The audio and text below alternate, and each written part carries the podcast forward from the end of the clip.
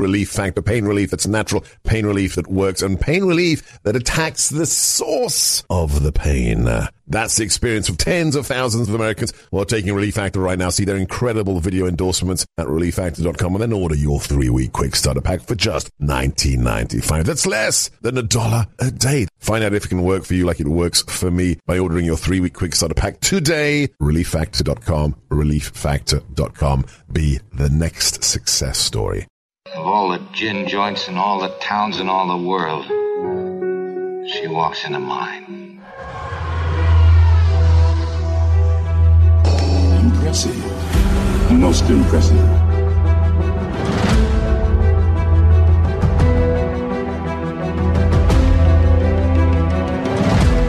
Seeing things you people wouldn't believe.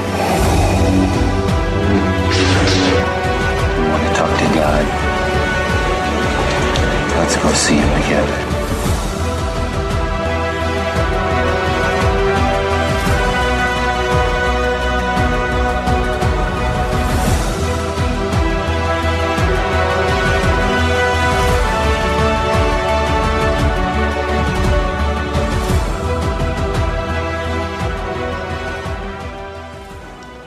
Colonel, you came out here to find out why one of your machines blew a gasket.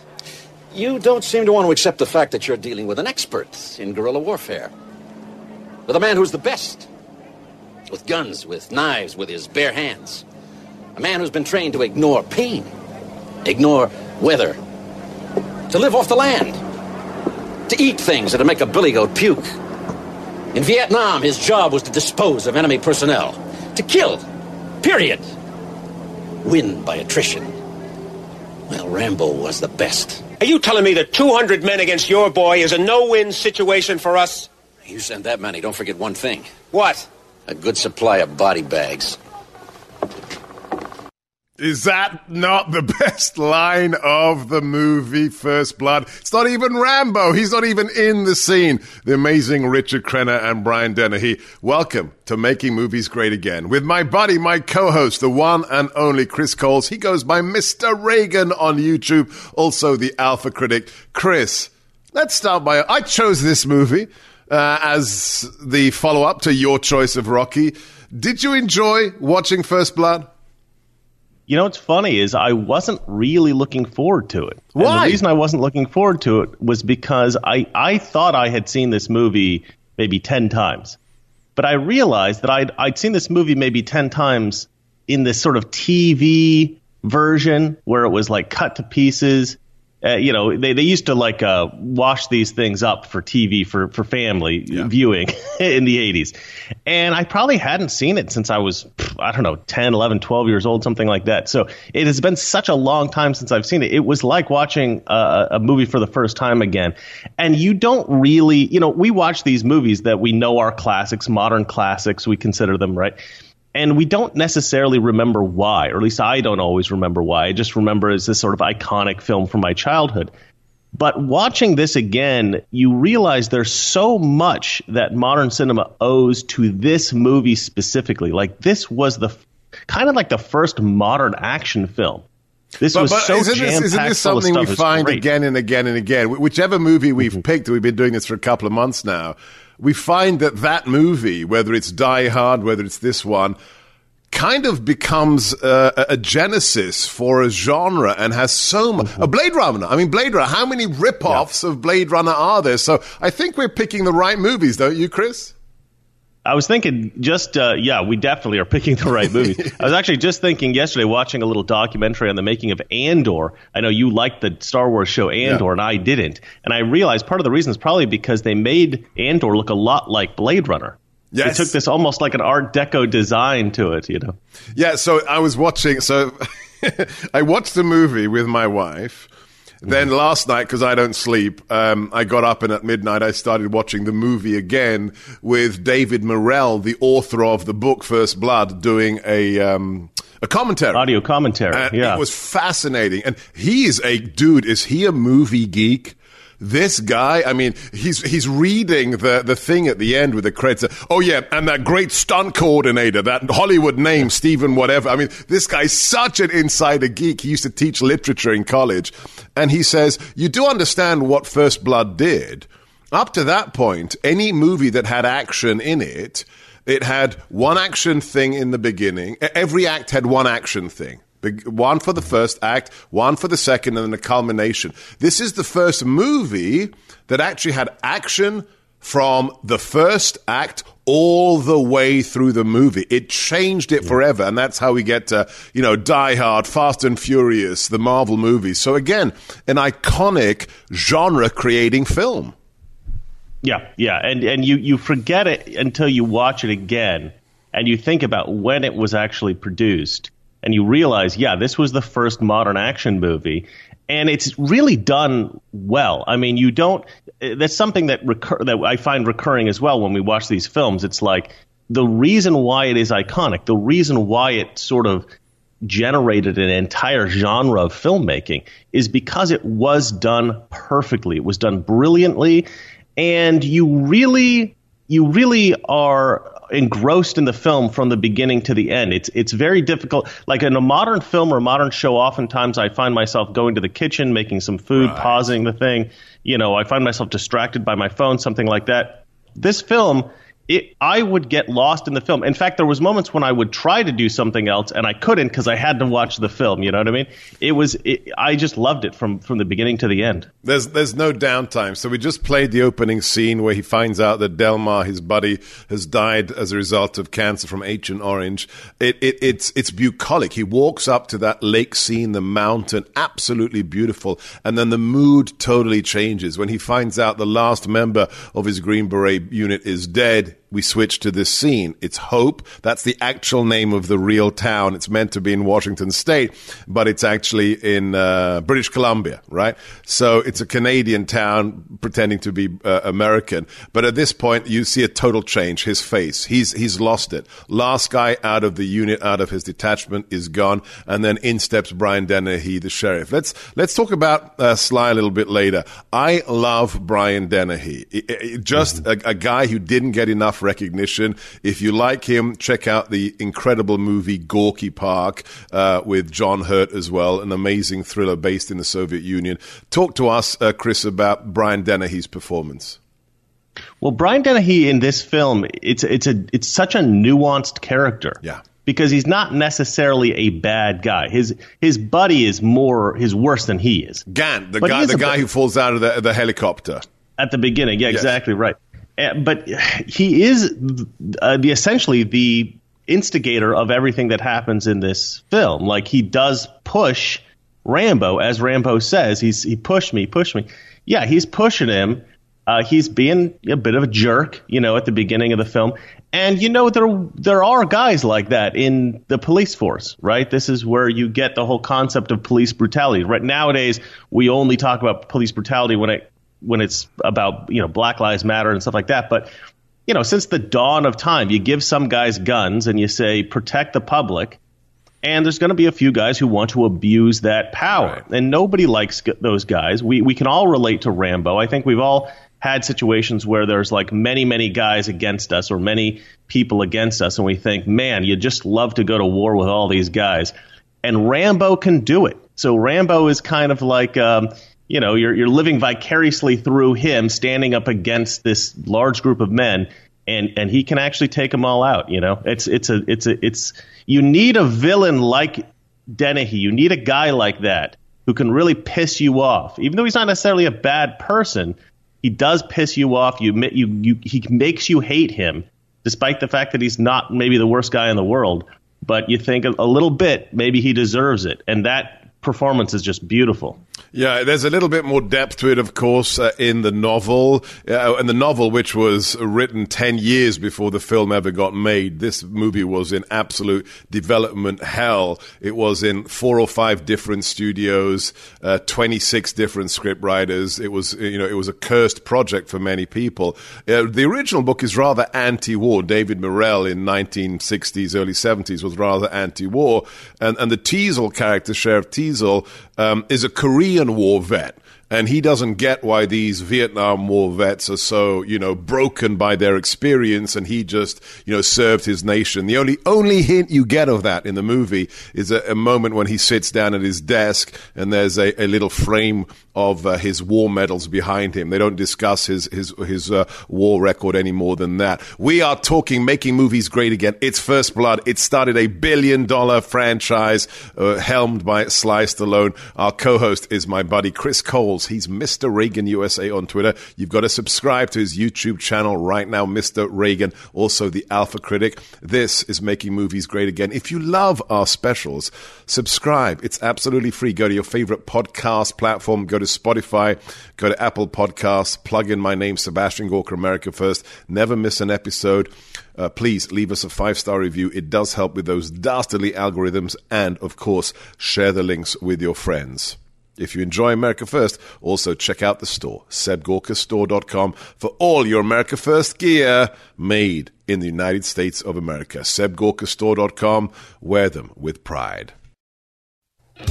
Every day when I pass a mirror, I still can't believe it. It's me! I'm looking back at myself. I never thought I'd be this fit again, but 42 pounds ago, I decided to take control of my health. And with the help of my PhD weight loss and nutrition, I'm so glad I did. The program is simple. Dr. Ashley Lucas and her amazing team customize a plan for your body to make it simple. They even provide 80% of your food at no additional cost.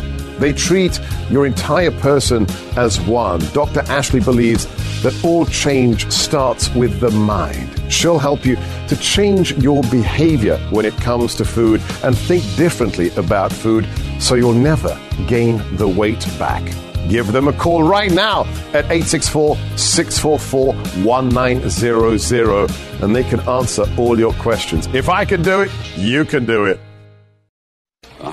Like I said, he's a friend. Uh, my name is John Rambo. We served on the same team together in Nam. I don't know if they ever talked about me. I've, I've got a picture uh, of us together somewhere.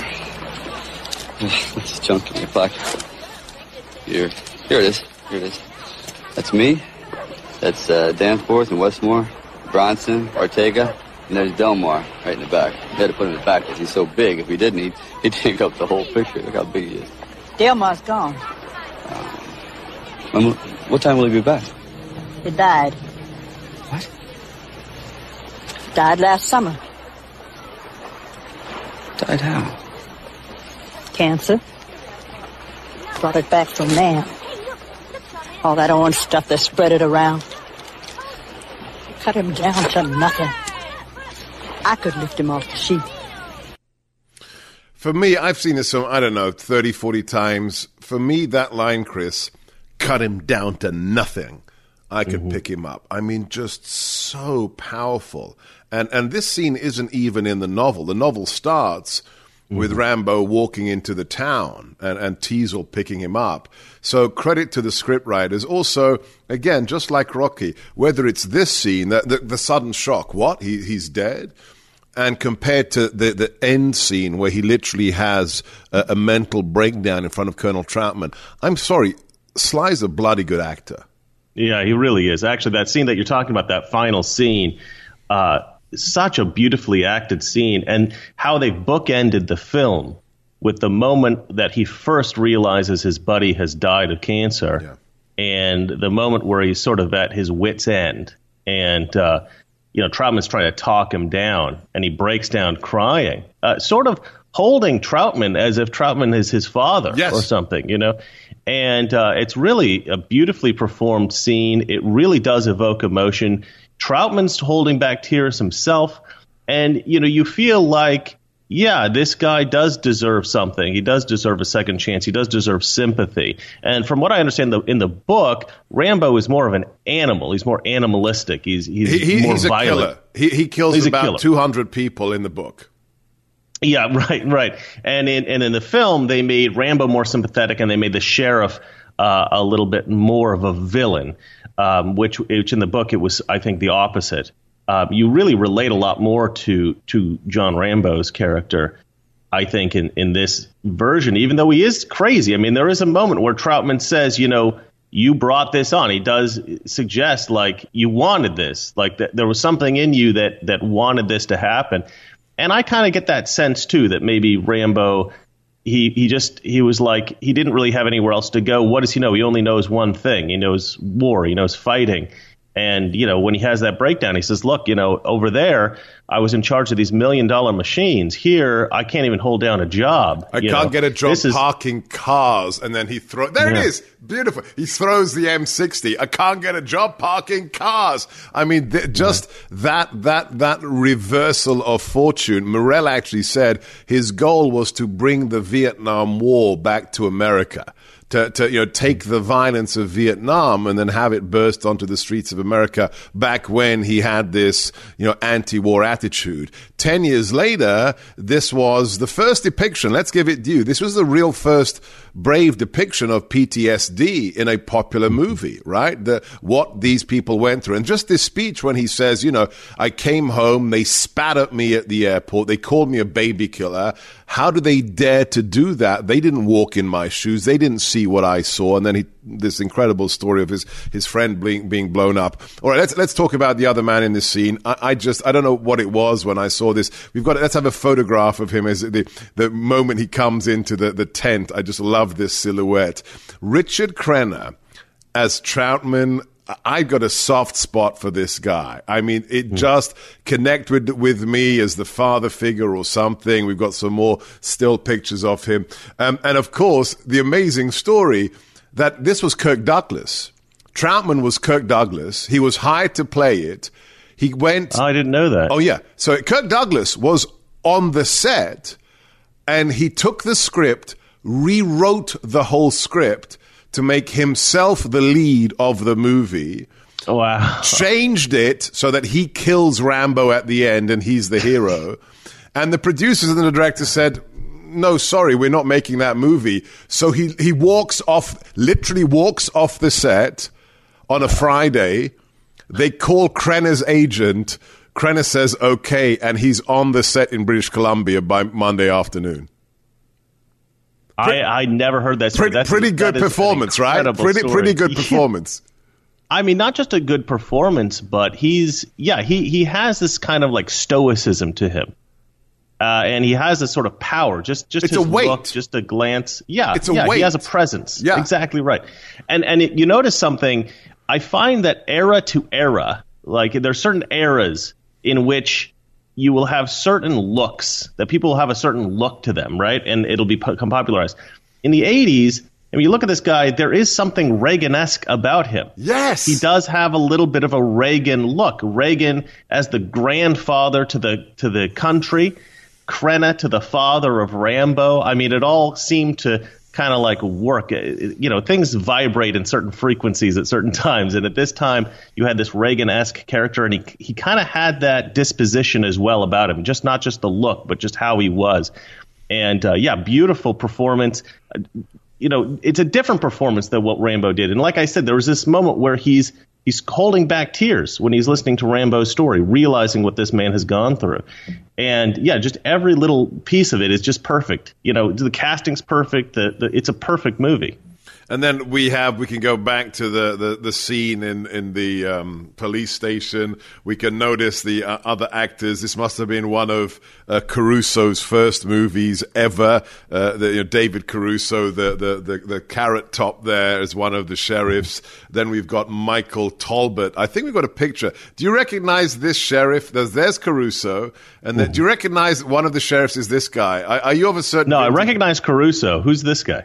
He's one of the supporting actors for all of Miami Vice, the TV show. Oh, really? And he's one. He's the sheriff who gets the, the wooden spikes, the punji sticks in his legs, and starts Ah, screaming. okay. Right? And Yeah, look, yeah. at- Look at Caruso. Caruso puts in quite a good performance as well, right? As as the cop with with a soul, Yeah. With a conscience. The nice guy, yeah, the nice, the good cop. And actually, I think Caruso is the first one that gets stabbed by uh, yes. by uh, uh, Rambo intentionally. Like you know, obviously the one cop falls out of the helicopter uh, by accident, but uh, he actually stabs Caruso in the leg with a with a with his like Bowie knife, Uh-huh. which is pretty crazy. uh, yeah, all of them give great performances. It's you know the thing about this movie is that they went in with a sort of philosophical idea behind it, behind the action. You know, this philosophical idea of the uh, the forgotten soldier, um, and these people, like you said, who go through P- PTSD. They they went through this idea of there are men who abuse their power in the world, and these men, you know, should be maybe be stood up against, and how things can just all go to heck. And uh, and and so there is a kind of soul to this movie. Whereas I think a lot of films today they don't have that same kind of soul. If it's an action film, they just forget about that part of it. Right. Uh, and so this isn't just an action movie. This is a movie with, I think, um, some depth and some substance. No, absolutely. This isn't just another car chase movie with lots of explosions or whatever. This has depth to it. This has a, a certain layer of complexity. Uh, we're making movies great again with Mr. Reagan. This is America First. I'm your co-host, Sebastian Gorka. If you enjoy us, follow us on all social media. We are everywhere that matters. We are on Truth Social, Twitter, Facebook, Parler, Gettr, Telegram, CloutHub. You can watch us, salemnewschannel.com, or you can go to my personal Substack, sebastiangorka.substack.com, sebastiangorka.substack.com. Just when you thought it couldn't get any better, Mike Lindell with My Pillow is launching the My Pillow 2.0. When Mike invented the My Pillow, it had everything you could ever want in a pillow. Nearly 20 years later, he discovered a new technology that makes it even better. My Pillow 2.0 has the patented adjustable fill of the original My Pillow, and now with a brand new fabric that is made with a temperature regulating thread, the My Pillow 2.0 is the softest and coolest pillow you'll ever own. For my exclusive listeners, the My Pillow 2.0 has a buy one get one free offer with promo code Gorka. My Pillow 2.0 temperature regulating technology is 100% made in the USA and comes with a 10-year warranty and a 60-day money-back guarantee. Just go to mypillow.com, click on the radio listener square for the buy one get one free offer, enter promo code Gorka or call 800-829-8468. That's code G O R K A. Go today. There are lots of um, favorite moments you can pick in the movie. Um, there's one moment that's incredibly powerful. I don't know if you agree, and it's it, it is with uh, Dennehy and Caruso. That moment when we, we, I think we've got the footage or the, the B-roll of the helicopter incident um, when uh, Galt has fallen out of the helicopter because he's an idiot. He didn't have his his safety harness on. Uh, Rambo throws the rock at the helicopter, spooks the pilot. He falls out. Only death that we see on screen in the whole movie, by the way, the only death. Even Teasle survives. And then that moment, uh, uh, just a little bit of the filmic touch here.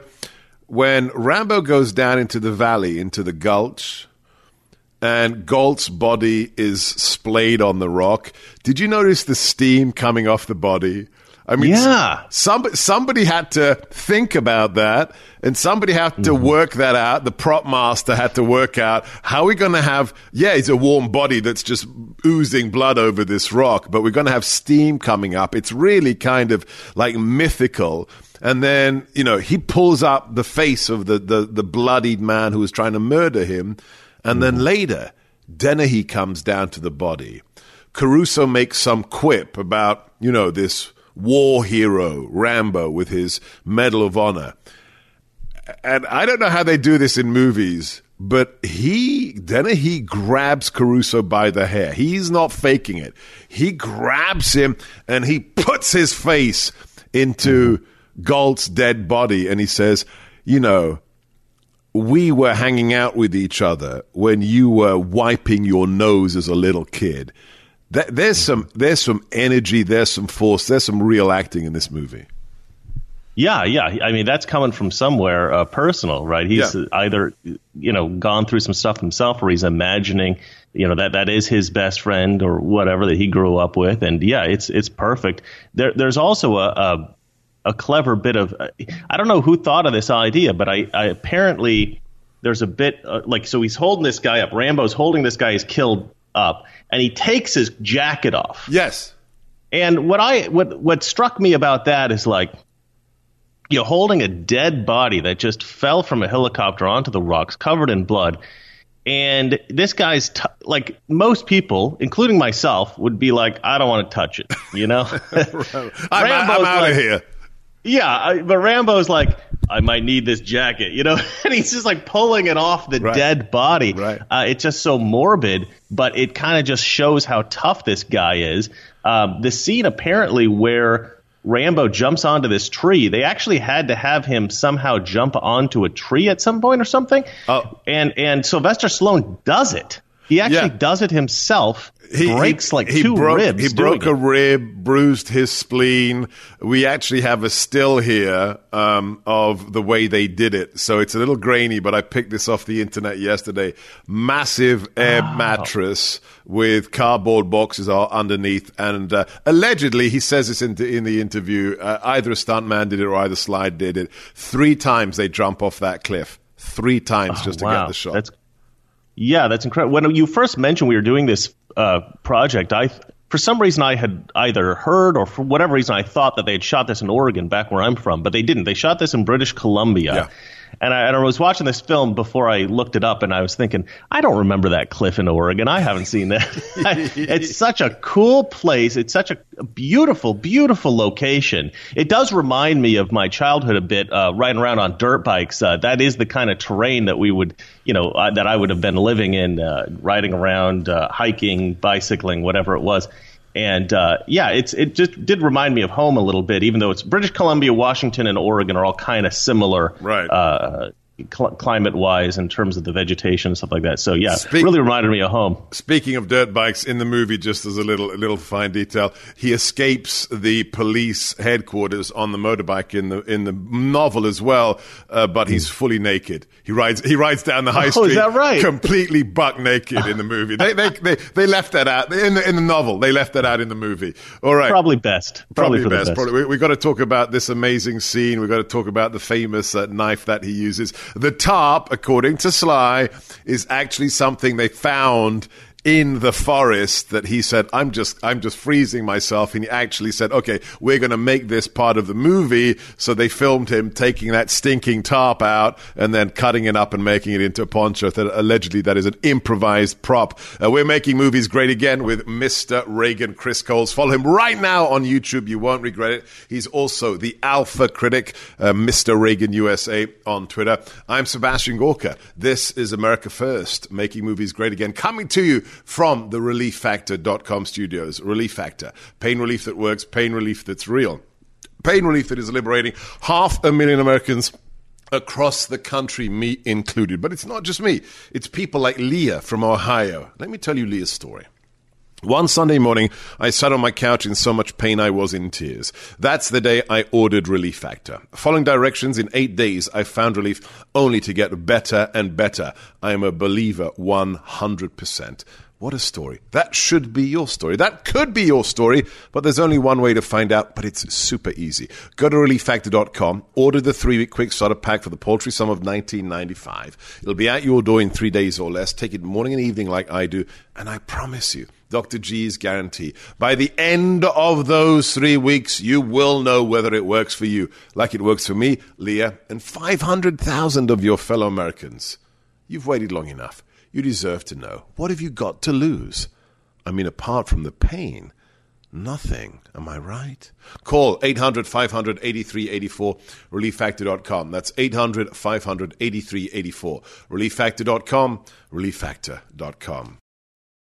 This is a red alert for hardworking Americans who are tired of seeing their freedoms and savings threatened by the globalist agenda. Wealth Protection Research is on a mission to find whistleblowers who are exposing the schemes that threaten your financial security. We're talking about real patriotic financial warriors like Jim Rickards and Porter Stansberry. They're not afraid to tell it like it is, exposing how the system is rigged against you. Text ideas to 76626 to find out more. With the 2024 election storming our way, your IRA and your 401k appear to be in the crosshairs. That's why we've compiled our three favorite ideas from freethinkers. Don't wait for a knock on your door telling you it's too late. Get this critical report. Text ideas to 76626. The fight for your financial freedom is on. Text ideas to 76626 now for your free report. That's ideas to 76626. Standard text and data rates may apply.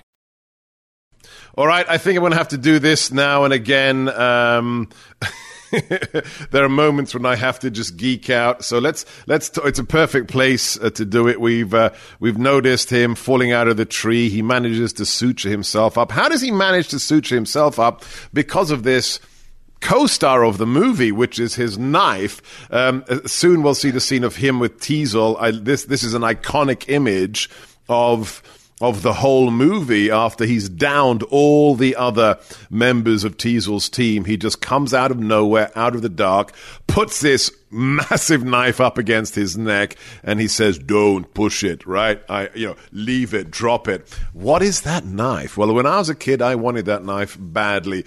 Uh, it was designed by this man, Jimmy Lile. That's the knife. That's Sly with Jimmy Lile, a legend, an utter legend in the industry. I bought cheap Chinese knockoffs when I was 14 years old, and then eventually, when I got to a certain age, I afforded myself a real one. And here it is. I brought it into the studio. We're going to geek out. This is one of the knives made by Jimmy Lile, exactly the same as the one that Sly used in the movie. They took the classic US Air Force survival knife, doubled the size, hollowed out the handle. You've got the compass that you see him use in the movie. You've got the sutures. You've got the needle and thread, the fishing line.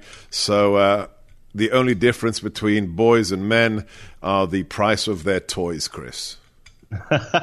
That's such a cool uh, prop. That I mean, so that was a an actual produced product before the film. No, no, no, no, no, no, no, no. Oh, no, no, so no. that was made Sly. for the movie. Sly went to the most famous knife, custom knife maker, and said, "We need to come up with something that's iconic that he could." Have as his only weapon. That became Wow. the first blood knife, and then Lile made one for each of his movies. So they, they made it even bigger, even scarier. So when he's got the bow and he's in Afghanistan, he's got an even bigger one of these. But yes, this this is the legendary. This is this is how the survival knife industry was born because of Sly and Jimmy Lile. Well, I got to say, as a Boy Scout, and I was a Boy Scout, uh, that is uh, quite a fun gadget because it, it is. I mean, you can knives are critical uh, if in a survival situation for sure. That's what you want, and. Uh, yeah, to have that the, the screw cap bottom and all that kind of stuff. I mean, like I think I had stuff like that as a kid, but it was like you said, like a cheap Chinese knockoff, and that looks like it's real quality right there. Oh so, my gosh, uh, yeah, yeah, I kind of want that now. Well, go, go to eBay. It took me about twelve years to find one, so uh, just just get busy. This scene where you know the knife comes into play, the darkness of the forest.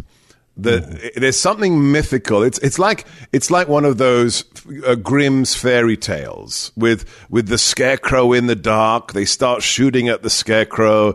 Then he's jumping off you know, these tree stumps from the sky onto the sheriffs. The the mood of this movie is very very nicely engineered, right? It starts with that bucolic scene by the lake, moves to the little town with the awful harassing sheriff. Then we get this kind of mythical horror story in the forest, and then it progresses into a complete action movie. But it there's no there's no sense of artificiality or hiccups. These transitions, for, at least for me, Chris, are, are rather smooth. Yeah, and I mean, it all starts when they're trying to shave him. You know, Yes. when they when he has that flashback where they're trying to give him that shave, he flashes back to being tortured in Vietnam, and he's like, "This is not going to happen." Takes out everybody in the police station, gets on the motorcycle, rides off into the forest, and I I don't think that audiences necessarily expected what was going to happen after they got into that forest. But once he was in the forest, he was in his element, Yes. right? So he becomes the soldier. He becomes Rambo the soldier, and And he's the he- hunter. I- I, mean, they're the, they're, they're the hunters, but then it flips. Well, it's a great line. That's a great line in the film. One of them says, like, uh, you know, time to go a hunting. And they go, hunting? He goes, I think he's hunting us or something like that. Right. And it's perfect. It's And actually, I think I, like, laughed out loud when I heard that line because it was such a good line. Good lines will make you laugh out loud sometimes. They're just so perfect. Yeah. And, but I didn't remember from when I was a kid, I thought that this forest scene took a little longer than it did. He takes these guys out really quickly. Yeah. He's he's uh, he's sort of buried in the bushes. You don't see him. Jumps up, stabs the one guy. He, the other guy gets uh, hit by his little trap. Uh, yeah, all these guys he takes out one by one. He could have killed them all. He doesn't. He lets them live, and he then he warns Brian Dennehy. And you know what? Brian Dennehy at that point could have said, you know what? It's not worth it. Let's just walk off. This guy hasn't really done anything wrong, except he, you know, he does believe that he killed his good friend, and that accident that I think is what drives Dennehy's character to keep going after him, uh, despite the fact that uh, you know he he got the upper hand on all of them in that scene. I mean, there was a lot of men there eh, with with Dobermans as well, with, with And, multiple uh, Dobermans, with uh, M16s, with a very Mm-hmm. nice Heckler and Koch 308 rifle. Let's play that little clip, Eric. Uh, uh, don't push it, let it go. Let's play it.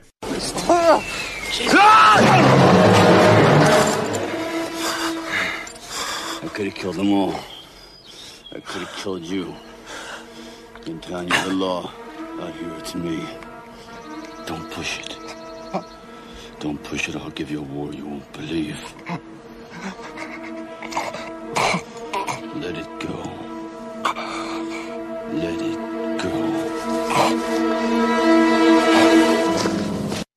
Just that red line. That red line and that crease on Dennehy's neck, just that subtle, subtle little bit of makeup to say, yeah, yeah, yeah, he was pressing a knife against his neck. Is Rambo a bad guy, or did they just push him? I I don't I don't think anyone really looks at Rambo as a bad guy. I think we all look at Rambo as the hero of the film, uh, a man that was pushed too far. But like I said, there is that that uh, discussion that they have toward the end, and yeah, I think that Rambo didn't need to let this escalate. You know, he could have just gone along with things. He could have. He could have. Uh, he, the, the thing about it is, we often say in real life, we often say like, you know, don't don't resist arrest. Don't resist the police. Don't fight back against it. You're going to get shot. You're going to get killed.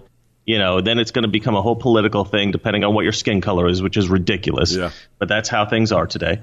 But yeah, I mean, if you don't fight back at police, you're probably not going to die. The thing is, this is a, a fantasy movie, right? It's it's a fantastical tale. The police are in the wrong here.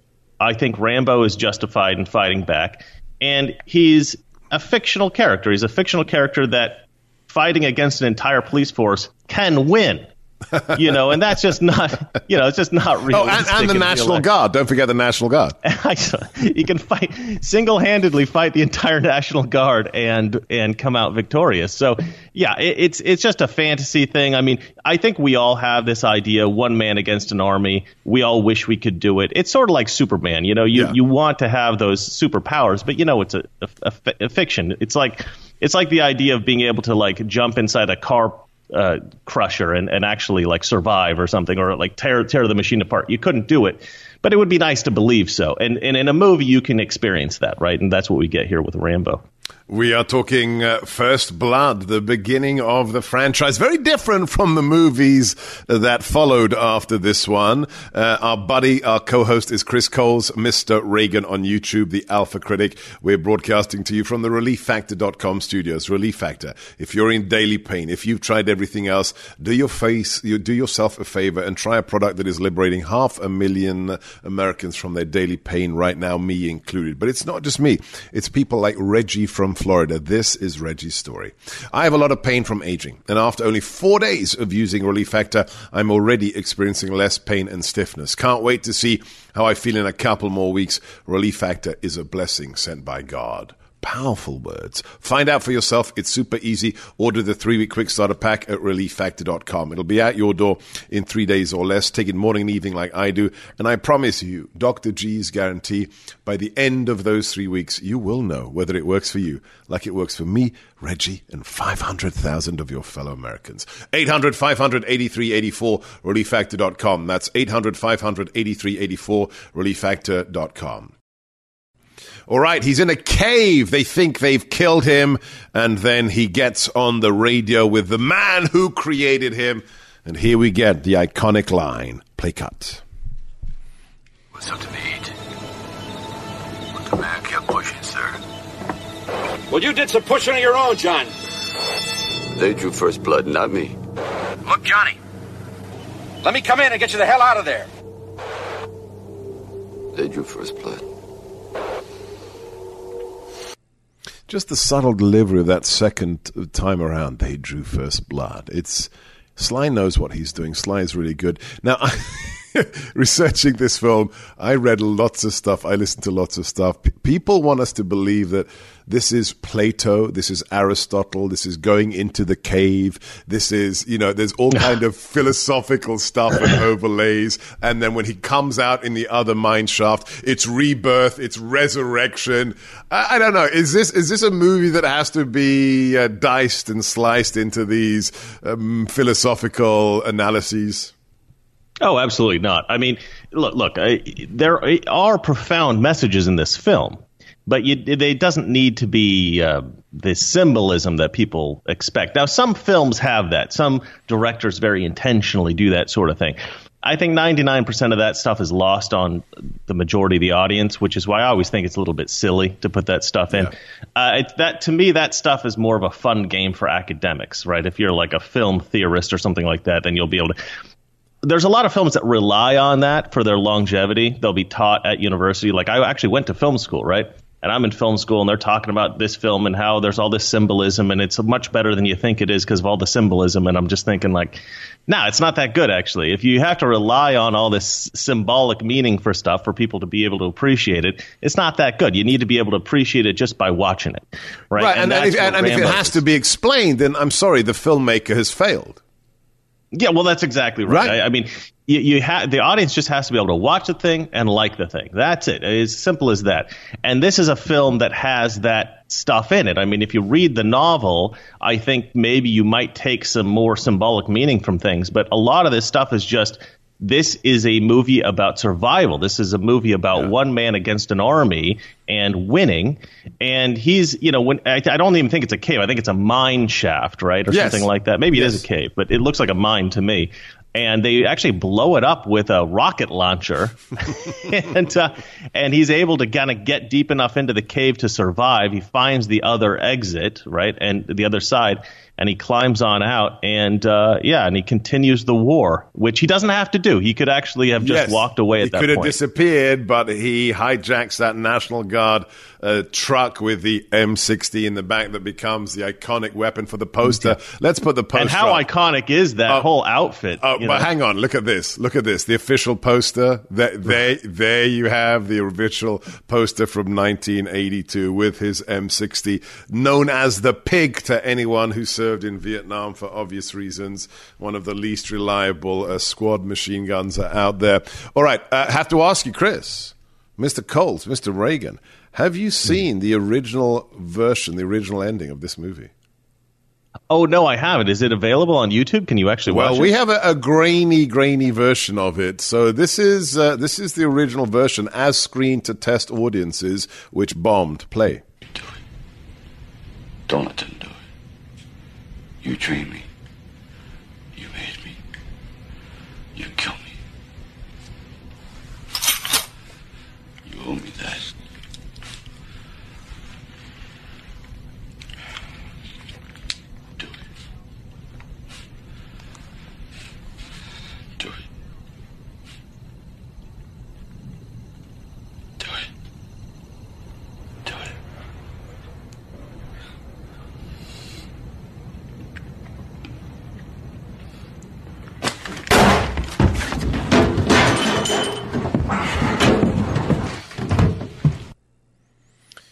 So Rambo gives 45 handgun to Troutman and says, "You made me.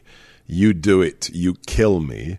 Troutman pulls the gun away, pulls it away from Rambo, refuses to kill him, and then Rambo grabs the handgun, pulls it into his belly, and commit suicide. That's the original ending, Chris, mm. as screened Yeah. to test audiences who utterly detested it because they'd I come to identify with this man. And then what? You're gonna you're gonna kill him off, the guy that we identified with as the rebel standing up to the, the, the bent cop. And so they had to go back to British Columbia, back to that old furniture warehouse that had been turned into a, a, a fake police department and film the ending that we're familiar with. Well, you know, I, I think Sylvester Stallone is a little bit of a poet. I think he likes that idea of, uh, you know, and it's a little bit too real, right? I mean, there's so much of this film. You know, throughout the movie, I'm just sitting there thinking, like, they don't really make movies like this anymore where a punch in the nose actually does stop a guy in his tracks. You know, I mean, you punch a guy in the nose and he's not expecting it, and he's going to be out for a little bit. You know what I mean? He just punches one guy in the nose real quick and then scurries off to go get the motorcycle. Right. You see this guy going, ah, you know, and that's how it's going to happen. But in movies today, you punch a guy in the nose and he- he's like unfazed. Either that or he's completely knocked out. One of the one of the two. So, but this, you know, if a if a soldier has PTSD that's bad enough, yeah, he, he may kill himself. You know, this is a real thing that happens in real life. It's a tragedy. Uh, you know, it's something that we don't like. You know, it's one of those things in life that we don't like to see. And if we want to experience reality, right, we just read a newspaper. You know, we don't want to see that. We don't want to see our fantasies devolve into the most deplorable tragedies of our reality. And so you want to see Rambo live. And yeah, audiences were right to hate that. Uh, but I can understand the sort of like poetic nature of him taking his life at the end. Uh, you know, as a story, I understand what the inclination was to write that in, but yeah, that was the wrong choice, terrible choice, and I'm so glad they fixed it in the end. And we got all the. I don't know if all the s- sequels were great, but uh, I do really love Rambo 2, so I'm very happy he Ra- lives. Rambo 2 is great. I love Rambo 3. I mean, blowing up Soviet helicopters with a bow and arrow. That, that's pretty cool. Pretty cool. I don't know if I've seen. I don't think I've seen Rambo Oh, 3. You've got, to, you've got to see Rambo 3 because it's in Afghanistan and Steven Okay. Berkoff, that crazy British actor, plays the uh, evil Russian uh, colonel or general. And it, I mean, he he chews up the scenery. It is a, a fabulous, fabulous uh, uh, sequel. Uh, just just popcorn movies. And of course, him playing uh, that Afghan uh, version of, of uh, rugby on horses is always uh, amusing as well. All right, last few little tidbits. I think the only movie in American history to have in the credits, and I noticed this yesterday when I was rewatching it, to have a rat wrangler and a boar wrangler for the scene where he kills the boar. They had a boar wrangler and a rat wrangler, and the rats were white laboratory rats that had to be hand hair dyed black because they were all white.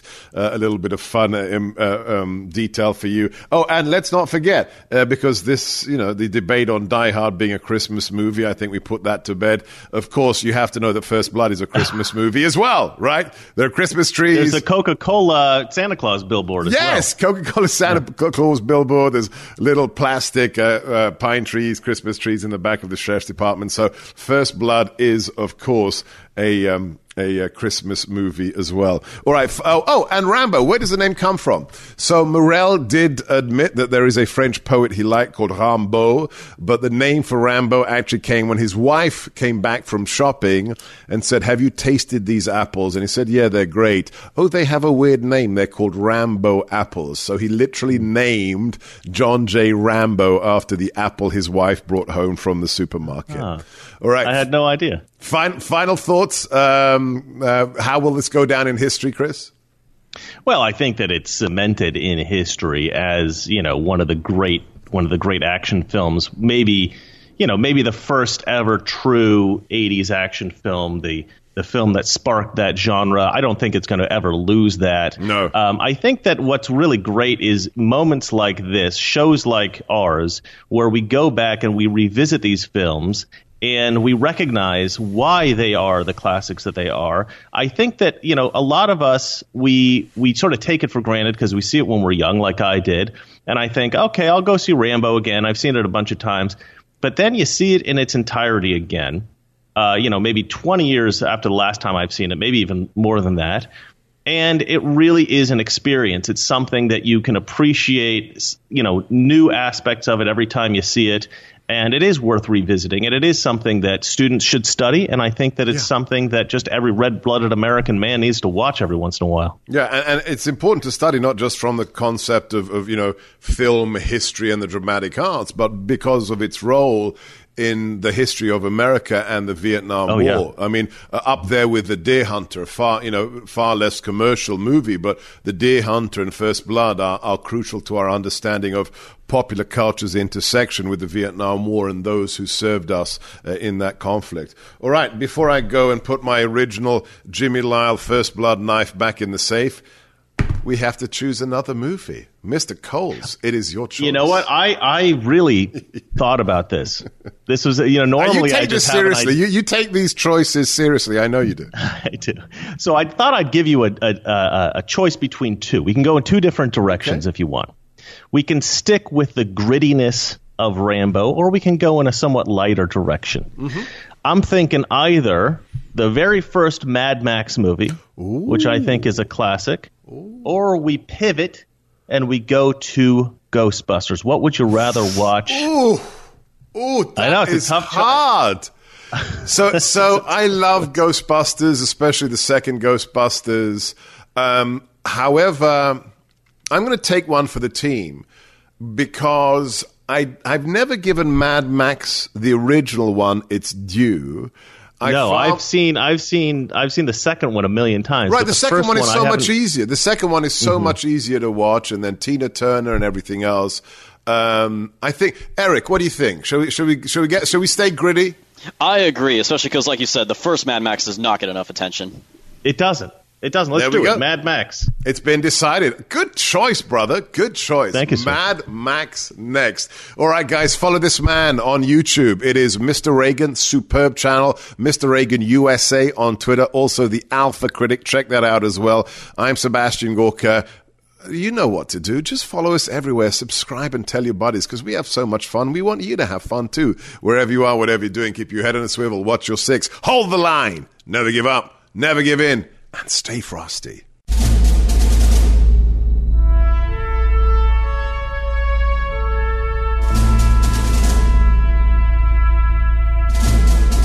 Our fathers brought forth upon this continent a new nation, conceived in liberty and dedicated to the proposition that all men are created equal. I know not what course others may take, but as for me, give me liberty or give me death. The world will little note or long remember what we say here, but it can never forget what they did here. I have a dream today. Ask not what your country can do for you. Ask what you can do for your country. Mr. Gorbachev, tear down this wall. I can hear you. The rest of the world hears you. And the people. And the people who knock these buildings down will hear all of us soon. And we will make America great again.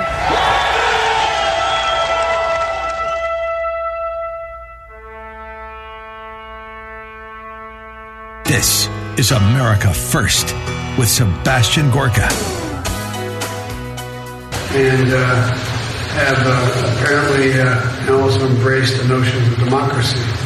No longer discussions about whether or not uh, certain privileged people have control.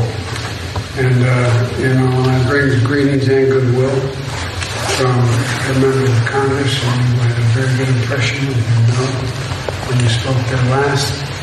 And uh, What? What? What was that? Greetings, dear friends. No best of. We are in studio for this day that is a holiday for some. Whilst some are taking a vacation day, the man who bears the title President of the United States is in Kiev. It's not Kiev, you virtue signaling panderers. It's Kiev. Ask a Ukrainian. Um, and that's him in, I guess, the presidential palace. Did you hear that mumbling and whispering? That's supposed to be leadership. That that man within 30 foot of where he's sitting is a military aide who's holding a, a large thing called the nuclear football that allows him to launch thousands of nuclear warheads because he is also the civilian commander in chief of the most powerful military in the world. He doesn't sound too well, does he? If that's meant to be a sign of leadership, well, let's have you judge again. Let's have you listen. This is the man who is the incumbent president in Kiev saying something. I don't know. Maybe you could decipher it. Let's play the cut again.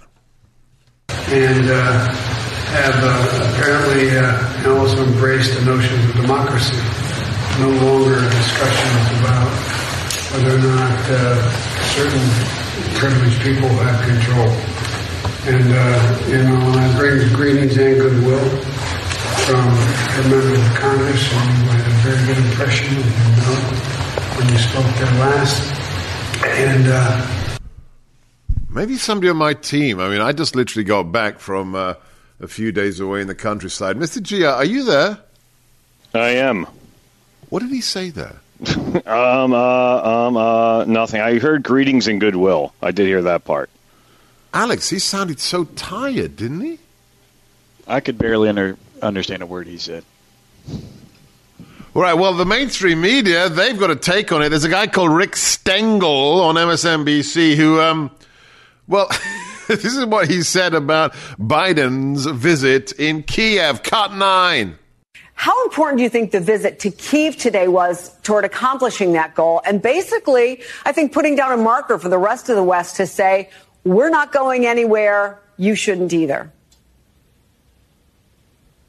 Chris, I think it's historic. Uh, it's like when JFK went to Berlin in 1963, when Ronald Reagan went to West Berlin in 1987 and said, "Mr. Gorbachev, tear, tear down this wall."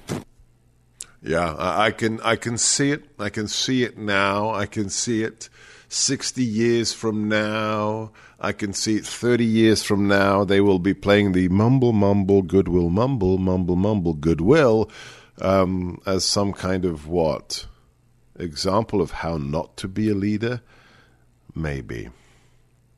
All right, let's talk about Ukraine. We have so much to cover. Project Veritas has lost its founder, James O'Keefe. He's either resigned or been fired from the leadership of the organization he created. The president is in Ukraine. The 45th president, President Trump, is going to Ohio. Yeah, he's actually going to go to the site of that disastrous train accident with those toxic chemicals being burnt off on whose orders? Hmm, that is a question. President Trump will be in East Palestine on Wednesday, according to latest latest statements. Nikki Haley continues to make announcements about why she should be the president of the United States. Governor DeSantis is launching a nationwide campaign of speeches about law enforcement. Hey, Mr. G, why is, why is the governor of Florida making speeches about law enforcement all over America? Because he's running for president, but, but trying to pretend that he's not running for president. Oh, thank you. That makes it much, much more understandable. Thank you. Oh, and somebody else who's in trouble, Don Lemon. Is that is that Tucker's thing? I do like that. I can't I can't think of it any other way. Don Lemon uh, wasn't on the morning show again today. Is he about to be booted for good from CNN? Well, we can uh, hope springs eternal. But let's talk about Ukraine. So, why is there such a strange attitude to Ukraine in this country? We have the left wing who really weren't into national security at all, sending them pallets of cash, Abrams tanks, you name it. And then we have conservatives who either agree with them, like Graham Lindsay, who probably would give them nuclear weapons if he could. And then the rest, at least the vocal ones, were saying, don't give them anything. The border's open. 110,000 people died as a result of fentanyl poisoning. We've got trains on fire in Ohio. Don't give them a penny. Now, surely there's uh, a happy medium between the two.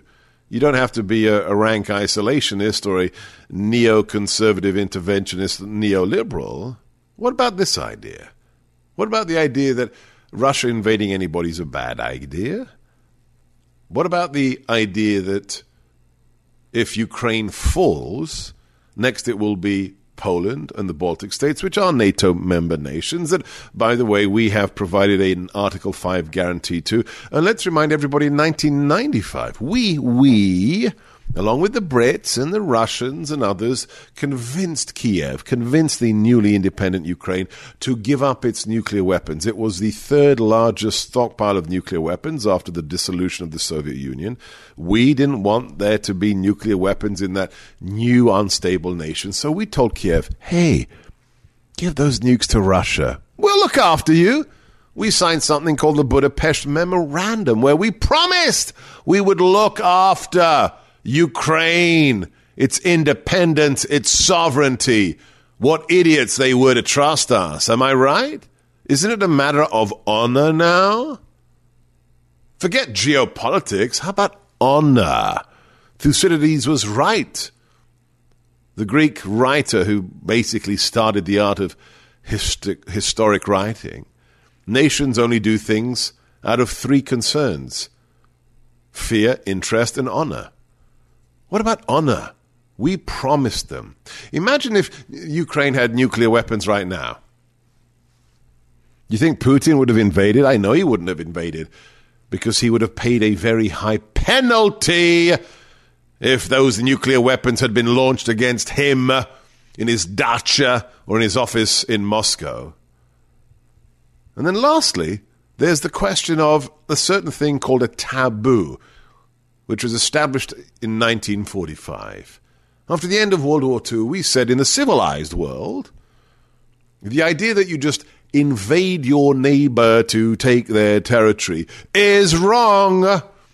You can't do that with your neighbor's yard. You shouldn't do it if it's your neighbor's country, like Crimea. Why is that taboo, destroyed by Russia, no longer a problem? Could it happen to us? Mexico's not going to invade. Canada isn't.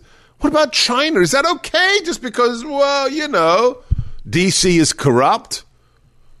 Hmm. Let's think again.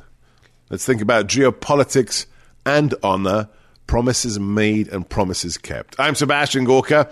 We've got, oh my gosh, calls flooding in already. The number is 83333 Gorka. That's 833 334 6752. If you enjoy the show, make sure that you are subscribed. Go to your favorite podcast platform. Go to Spotify. Go to Apple Podcasts. Plug in my name, Sebastian Gorka, America First. Never miss an episode. It's absolutely free. Write us a five star review and send the links to your friend. Likewise, if you're America First. Check out all the America First gear at sebgorkastore.com. The FBI t shirt, Fascist Bureau of Intimidation, the Elon Musk t shirt. Are you paying attention? Hashtag Twitter files. God bless Elon.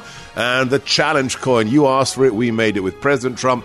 America First and the motto Stay Frosty. SebGorkastore.com. That's SebGorkastore.com.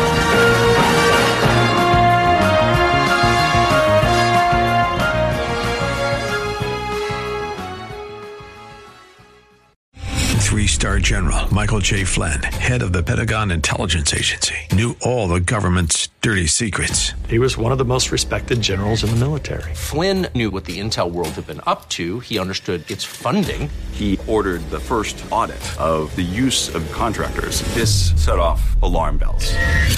The explosive new documentary, Flynn, Deliver the Truth, Whatever the Cost, uncovers the facts behind this scandal. Flynn told the truth. He was the most dangerous person for Donald Trump to hire. I find out the worst enemy that I'm going to face in my life is right here in America. They took my assessment and they wanted me to change it. And I was like, I'm not changing it. They had to get rid of Flynn with in depth interviews, archival footage, and never before seen personal records of the man behind the headlines. I just felt like I was drowning. Flynn, deliver the truth, whatever the cost. Available now. Watch it today. Go to salemnow.com. Salemnow.com.